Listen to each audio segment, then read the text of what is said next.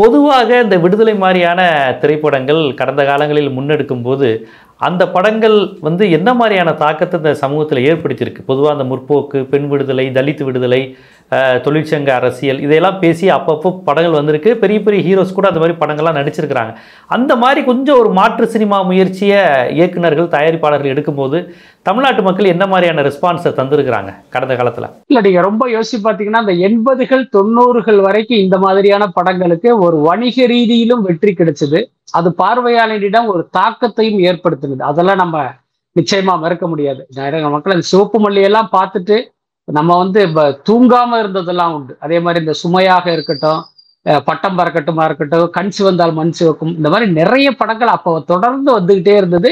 அந்த படம் ஒரு பக்கம் பார்த்தீங்கன்னா வணிக ரீதியில் அந்த படங்களுக்கு ஒரு மிகப்பெரிய வெற்றியும் கிடைச்சது. இன்னொரு பக்கம் இதுபோல் பார்வையாளர்களிடம் ஒரு தாக்கத்தையும் ஏற்படுத்தினது. ஆனா காலப்போக்கில் இந்த மாதிரியான படங்களுடைய வருகை வந்து மெல்ல மெல்ல குறைய ஆரம்பிச்சது. அதுக்கு காரணம் என்ன?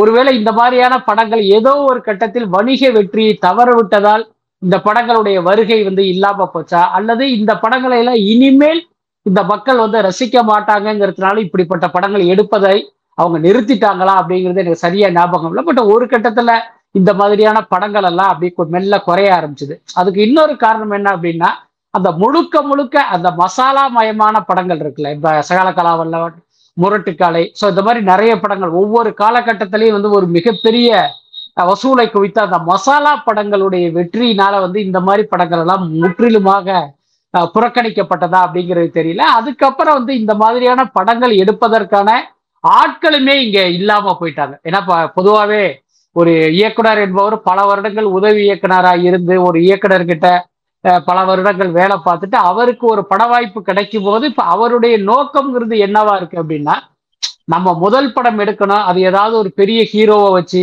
அல்லது ஒரு பெரிய நிறுவனத்துக்கு இந்த படத்தை எடுத்து அந்த படம் வெற்றி அடைந்து நாம் வந்து ஒரு பெரிய இயக்குனரா, ஒரு மணிரத்னம் மாதிரி, சங்கர் மாதிரி வரணும் அப்படிங்கிறது அவர்களுடைய அஜெண்டாவா மாறி போனதுனால யாருமே இந்த மாதிரியான படங்கள் எடுப்பதற்கு முன் வராம போயிட்டாங்க. அப்படிதான் நான் நினைக்கிறேன். அபூர்வமா ஒரு சிலர் வந்து சில நல்ல படங்கள் எடுத்தாலும் அந்த படங்களுக்கு ஒரு பெரிய வரவேற்பு இல்லாமலும் போயிடுச்சு. ஸோ இதெல்லாம் தான் இந்த மாதிரியான படங்களுடைய வருகை குறைந்ததுக்கு முக்கியமான காரணம்னு நான் நினைக்கிறேன். இல்லை, நீங்கள் ஒரு கால அளவு சொன்னீங்க, 80களிலிருந்து 90கள் வரையும் அதுக்கான முயற்சி நடைபெற்றது அப்படின்னு.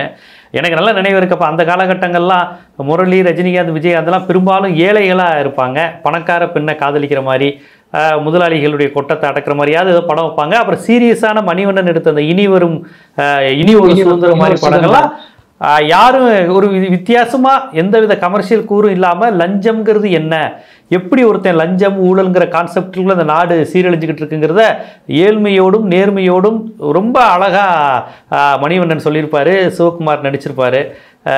அது ஒரு மாதிரி கொண்டு போயிருப்பாங்க. அது மாதிரி புது புது கான்செப்ட்லாம் வந்தது. அந்த படம்லாம் 80களின் கடைசி பகுதியாக தான் இருக்கும்னு நினைக்கிறேன், 86, 87 மாதிரி இருக்கும்னு நினைக்கிறேன். ஆனால் 90களுக்கு பிறகு நீங்கள் சொன்னீங்க சங்கர் படங்கள் வர ஆரம்பித்ததுக்கப்புறம் பார்த்தீங்கன்னா கதாநாயகியும் ஏழையாகவே இருக்க மாட்டாங்க. பெரும்பாலும் upper middle class life style கான்செப்டையே படமாக அவங்க எடுத்தாங்க. கூலி உயர்வு, தொழிற்சங்க உயர்வு, பணக்காரனை எதிர்க்கிறது மாதிரி டயலாக்கே இல்லை. காதலன், அவங்களுடைய படங்கள் எல்லாமே ஒரு வித்தியாசமான ஒரு பணக்கார வாழ்க்கைக்குள்ளே போயிடுச்சு. அந்த குளோபலைசேஷன் கான்செப்ட், அந்த சங்கர் மணிரத்னம் வருகைங்கிறது ஒரு பாட்டாளி வர்க்க உணர்வு, இந்த மாதிரி விஷயங்கள் இருந்து மடைமாத்திருச்சுன்னு கூட சொல்லலாம். அப்படிதானே? நிச்சயமா. அதாவது பாத்தீங்கன்னா நீங்க வந்து இந்த படைப்பு ரீதியாக மட்டும் இல்ல, அதனுடைய இன்னொரு விஷயத்திலும் இவங்க 2 பேர் வந்து இந்த புதிய இயக்குநர்களிடம் தாக்கத்தை ஏற்படுத்தினாங்க. அதை வந்து நம்ம இந்த இடத்துல கண்டிப்பா சொல்லணும். என்னன்னா, பொதுவாகவே சினிமாவில் பாத்தீங்கன்னா இந்த நடிகர்களுக்கு தான் வந்து லட்சங்கள்ல அப்பெல்லாம் சம்பளம் வாங்கினாங்க. அதுக்கடுத்து நடிகைகளுடைய சம்பளம் இருக்கு, இயக்குநர்கள் சம்பளம்ங்கிறது மிக மிக குறைவாகத்தான் இருக்கும். ஆனா இந்த சங்கர், மணிரத்னம் போன்றவர்களுடைய அந்த அசுர அதீத வெற்றிக்கு பிறகு பாத்தீங்கன்னா அவங்க வந்து இந்த நடிகர்களை விட பெரிய சம்பளம் வாங்க ஆரம்பிச்சாங்க. அது வந்து ரொம்ப ரொம்ப முக்கியமான காரணம். அப்ப புதுசாக வர்ற ஒவ்வொரு இயக்குனருக்கும் பாத்தீங்கன்னா நம்ம வந்து சங்கர் மாதிரி வரணும், சங்கரை மிஞ்சணும், மணிரத்னம் மாதிரி வரணும், மணிரத்னம் மிஞ்சணுங்கிறது அவங்களுடைய லட்சியமா அவங்க மைண்ட்ல போய் உட்காந்துருச்சு. ஸோ இப்படி ஒரு தாட் உள்ள ஒருத்தர் வந்து நீங்க ஒரு மார்க்சிய சிந்தனை உள்ள படத்தை, ஒரு இடதுசாரி படத்தை வந்து எடுப்பான் அப்படின்னு நீங்க நிச்சயமா எதிர்பார்க்கவே முடியாது. இப்போ அவனுடைய அல்டிமேட் என்பது பாத்தீங்கன்னா இப்படி வரணும், இந்த மாதிரி சம்பாதிக்கணும். கிட்டத்தட்ட நீங்க பாருங்களேன், இப்ப அட்லின்னு ஒரு இயக்குனர் வந்தாரு, சங்கரிடம் இருந்து தான் வந்தாரு. ஆனா ஒரு காலகட்டத்தில் சங்கரையே மிஞ்சிய ஒரு இயக்குனரா அவர் வளர்ந்துட்டாரு. நீங்க அவர்கிட்ட போய் சிவப்பு மொழி மாதிரி ஒரு படத்தை நீங்க எதிர்பார்க்க முடியுமா? அவர் சங்கருடைய அடுத்த வெர்சனத்தான் அவரால எடுக்க முடியும். பாத்தீங்கன்னா இப்ப இன்றைக்கு வந்து லோகேஷ் கனகராஜா இருக்கட்டும், கார்த்திக் சுப்பராஜா இருக்கட்டும், இவர்கள் எல்லாமே பாத்தீங்கன்னா இவர்களை முன்மாதிரியாக கொண்டு இவர்களை ரோல் மாடலா வச்சுட்டு வந்ததுனால பாத்தீங்கன்னா அவங்க யோகித்த பாதைங்கிறது வேறாக போயிடுச்சு. ஸோ அதுதான் முக்கியமான காரணம். அப்ப இவர்களிடம் உதவி இயக்குனராக இருந்து வர்ற அடுத்த தலைமுறை இயக்குனர்களும் பாத்தீங்கன்னா இவர்களுடைய பாதையில தான் அவர்களும் போக ஆரம்பிச்சிட்டாங்க. ஸோ இதெல்லாம் சேர்ந்துதான் இந்த தமிழ் சினிமாவை வேறொரு தளத்தை நோக்கி நகர்த்திக்கிட்டு போயிடுச்சு அப்படின்னு சொல்லலாம். அது மட்டும் இல்லாமல் அந்த 90களுக்கு பிறகு வந்து அந்த குளோபலைசேஷன் கான்செப்டை வந்து இந்த அமெரிக்கா கனவை வந்து இளைஞர்களிடம் அதிகம் விதைத்தது. சுஜாதாவுடைய கதைகளில் இருந்து அவர்கள் தொடர்ச்சியாக அமெரிக்கா குறித்து உருவாக்கிய பிம்பம், படிச்சுட்டு அமெரிக்காவுக்கு போகணுங்கிறதுல இருந்து அது ஒரு மாதிரி நுகர்வு கலாச்சாரத்தை கொண்டாடுகிற தன்மையும் அதிகமாக வந்துருச்சு. அதுக்கப்புறம் நீங்கள் சொல்கிற மாதிரி மணிரத்னம், ஏஆர் முருகதாஸ் இவங்கெல்லாம் வந்து யதார்த்தத்தை விட ஒரு கற்பனை உலகம்,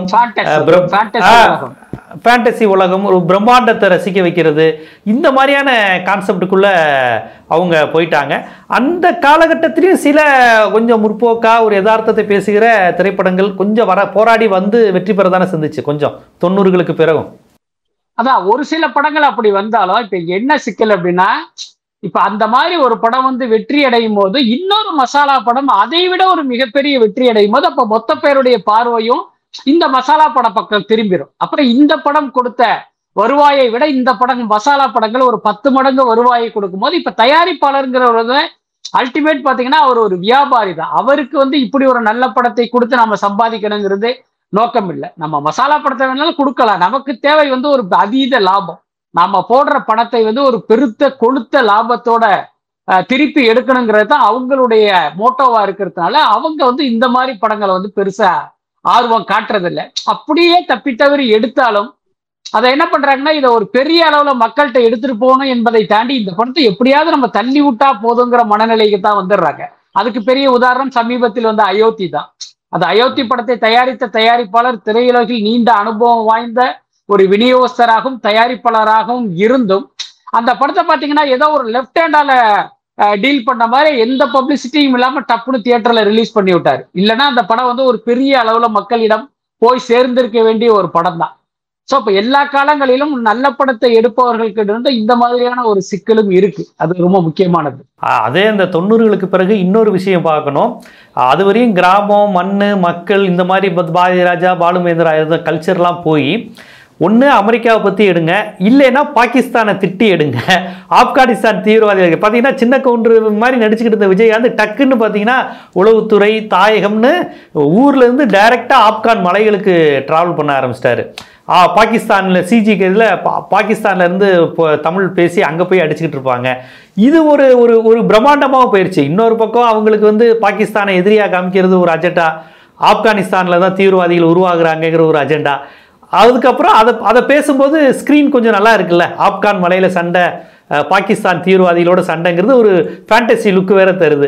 ஸோ அந்த கல்ச்சரும் வளர்ந்துருச்சு. கடைசியில் பார்த்தீங்கன்னா விஜயகாந்த் வந்து இப்ராஹிம் ராவுத்தரோட சேர்ந்து மத நல்லிணக்கம் பேசிகிட்டு இருந்தவர். அவர் தொடர்ச்சியாக வல்லரசு, நரசிம்மா, வாஞ்சிநாதன்னு அந்த கிட்டத்தட்ட ஒரு முஸ்லீம் நாடுகள் எதிர்ப்புங்கிற ஒரு அரசியலை நோக்கி அவர் ஒரு 4-5 படம் நடிக்க ஆரம்பிச்சிட்டாரு. அந்த கல்ச்சரும் கொஞ்சம் தொடர ஆரம்பிச்சிருச்சு. துப்பாக்கி வரையும் கூட அந்த கல்ச்சர் வந்து வர ஆரம்பிச்சிருச்சு. தீவிரவாதிகள்னா முஸ்லீம்கள் தான் அப்படிங்கிற அந்த கல்ச்சரும் தொடர ஆரம்பிச்சிரு.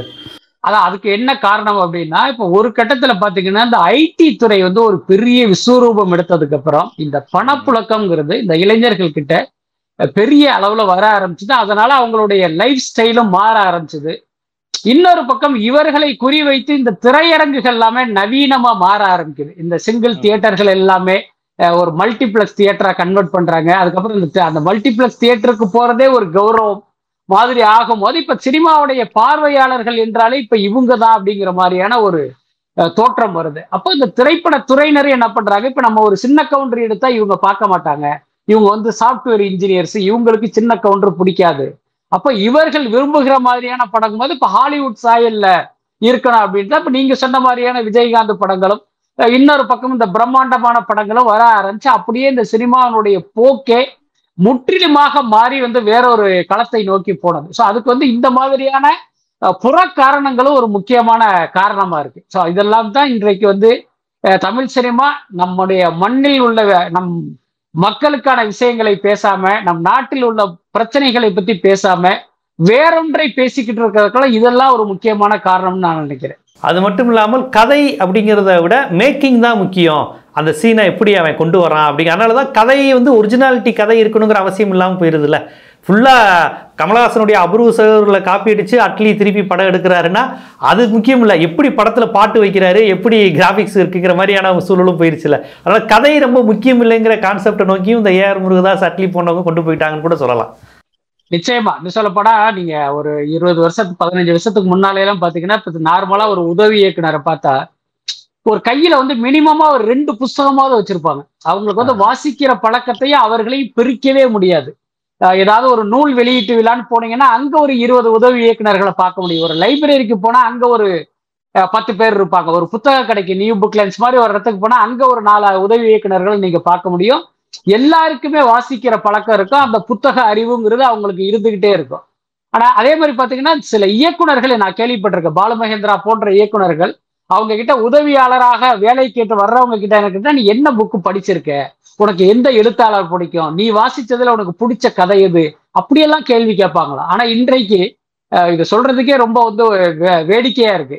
இன்றைக்கு உதவி இயக்குனருக்கான தகுதி என்ன தெரியுமா, நீ என்ன புக்கு படிச்சிருக்க, உனக்கு தமிழ் தெரியுமா, தமிழ் எழுத படிக்க தெரியுமாங்கிறது கிடையாது. உனக்கு போட்டோஷாப் தெரியுமா, உனக்கு கம்ப்யூட்டர்ல ஒர்க் பண்ண தெரியுமா, அந்த மாதிரி இப்ப இப்படி கேட்க ஆரம்பிச்சிட்டாங்க. உனக்கு வந்து அடோ பிரீமியர் எடிட் பண்ண தெரியுமா. சோ இதெல்லாம் தான் ஒரு உதவி இயக்குனருக்கான அடிப்படை தகுதியாவே இருக்கு. சமீபத்துல கூட எனக்கு ஒரு இதை ஃபார்வர்ட் பண்ணாங்க பாத்தீங்கன்னா, அதுல ஒரு இயக்குனர் தனக்கு உதவியாளர் வேணும் அப்படின்னு கேட்கிறாரு. அவருக்கான தகுதியாக ஒரு பட்டியலிட்டதெல்லாம் இதெல்லாம் இருக்கு. போட்டோஷாப் தெரியணும், பேஜ் மேக்கர் தெரியணும், அடோ பிரீமியர் தெரியணும். இதெல்லாம் தான் வந்து ஒரு உதவி இயக்குனருக்கான தகுதியா. ஸோ இப்படிப்பட்டவர்கள் உதவி இயக்குனர்களா வந்து இவர்கள் இயக்குனராக வரும்போது என்ன மாதிரி படங்களை கொடுப்பாங்க? அப்போ வந்து ஒரு உயிர்ப்பு இல்லாத, ஒரு புத்தாக்க திறன் இல்லாத ஒரு படைப்பாளி வட்டத்தை இந்த உலகம் உருவாக்கிட்டு வருதுங்கிறது வேதனையான விஷயம். இதுனா நீ ஜேர்னலிஸ்டா, அப்போனா உனக்கு தம்ப்நெயில் வைக்க தெரியுமான்னு கேட்டால் எவ்வளோ நகைச்சுவையாக இருக்கும். அது மாதிரி ஆகிப்போச்சு. ஓ, நீ ஜேர்னலிஸ்ட்னா என்ன அனுபவம் இருக்குது, எத்தனை பேர்கிட்ட கான்டாக்ட் இருக்குது, சோர்ஸ் இருக்குது, உனக்கு என்ன பார்வை, இந்தியன் கான்ஸ்டியூஷனை பற்றிலாம் தேவையில்லை, தம்ப்நெயில் நல்லா வச்சிருவியா அப்படின்னு கேட்டால் எப்படி இருக்குமோ அது மாதிரி தான் இப்போ உதவி இயக்குநர்கள் இருக்கிறாங்கன்னு சொல்கிறீங்க. இப்போ இந்த மாதிரியான சினிமா மரபில் விடுதலை மாதிரியான படங்கள் அந்த மரபை உடைக்குதுன்னு எடுத்துக்கலாம், அப்படிதானே? நிச்சயமா அதுதான் முக்கியமான விஷயம். ஆனா என்னன்னா இந்த சூழலிலும் வெற்றிமாறன் போன்ற சில இயக்குனர்கள் இருக்காங்கல்ல, அந்த இருப்பு தான் ரொம்ப முக்கியமானது. அப்ப நம்ம ஏன் இந்த விடுதலை மாதிரியான படத்தை வந்து நம்ம திருப்பி திருப்பி பேசுறோம் அப்படின்னா, இது போன்ற படங்களுக்கு கிடைக்கிற அந்த வணிக வெற்றி மேலும் பலரை நம்மளும் வெற்றிமாறன் மாதிரி படம் எடுக்கணும்னு தூண்டும். என்ன எப்படி வந்து ஏற்கனவே மணிரத்ன மாதிரி வரணும், சங்கர் மாதிரி வரணும்னு நினைச்சு இன்றைக்கு பல பேர் உள்ள வந்து அவருடைய ஜெராக்ஸ்களாக இயங்கிட்டு இருக்காங்களோ, சோ அந்த மாதிரி இந்த மாதிரியான படங்கள் வந்து வெற்றி பெறும் போது மேலும் பல வெற்றிமாறன்கள் வருவாங்க, வரணும் அப்படிங்கிறதுக்காக தான் நம்ம இதையெல்லாம் பேசிக்கிட்டு இருக்கோம்.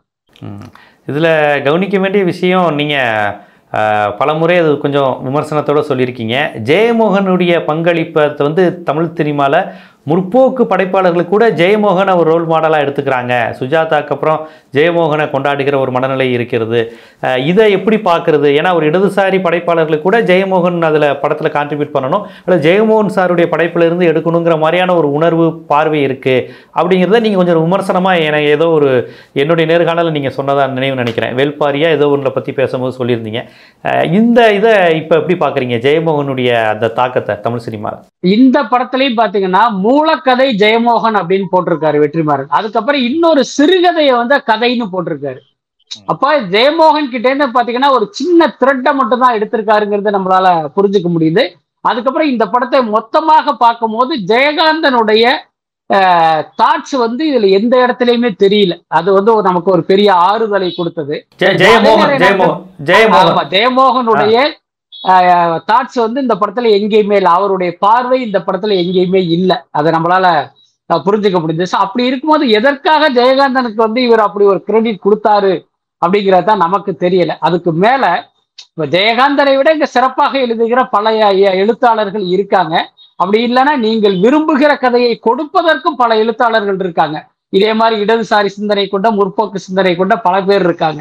அப்படி இருக்கும்போது இவங்க எதுக்கு ஜெயகாந்தனை ஜெயமோகன் கிட்ட போகணும் அப்படிங்கிறது தான் நம்மளுடைய கேள்வி. அவர்கிட்ட எவ்வளவு பெரிய ஒரு பெரிய புதையலே கொட்டி கிடந்தால நாம் வந்து அவரை புறக்கணிக்கணும் அப்படிங்கிறத நம்ம தொடர்ந்து சொல்லிக்கிட்டு இருக்கோம். நீங்கள் அதை சொல்கிறது புரியுது. ஆனால் நீங்கள் பாருங்களேன், சினிமாவில் வந்து சுஜாதா அவர்களுடைய தாக்கத்தை கமலஹாசன், பாலச்சந்தர், இந்த மணிரத்னம் போன்றவங்களாம் சுஜாதா அப்படிங்கிற ஒரு பிராண்டை உருவாக்குனாங்க. அந்த அவர் இருக்கிறாரு அப்படிங்கிறத பெருமையாக சொன்னாங்க. சுஜாதா பிம்பம்லாம் இப்போ தான் உடையுது. அவருடைய படம் முழுவதும் ஆணாதிக்க சிந்தனையுடன் இருக்குது, ஒரு பணக்கார சிந்தனையுடன் இருக்குது, சாதிய வன்மத்துடன் இருக்குங்கிறதெல்லாம் இப்போ சமீப காலமாக தான் எல்லோரும் உடைச்சி பேச ஆரம்பிக்கிறாங்க.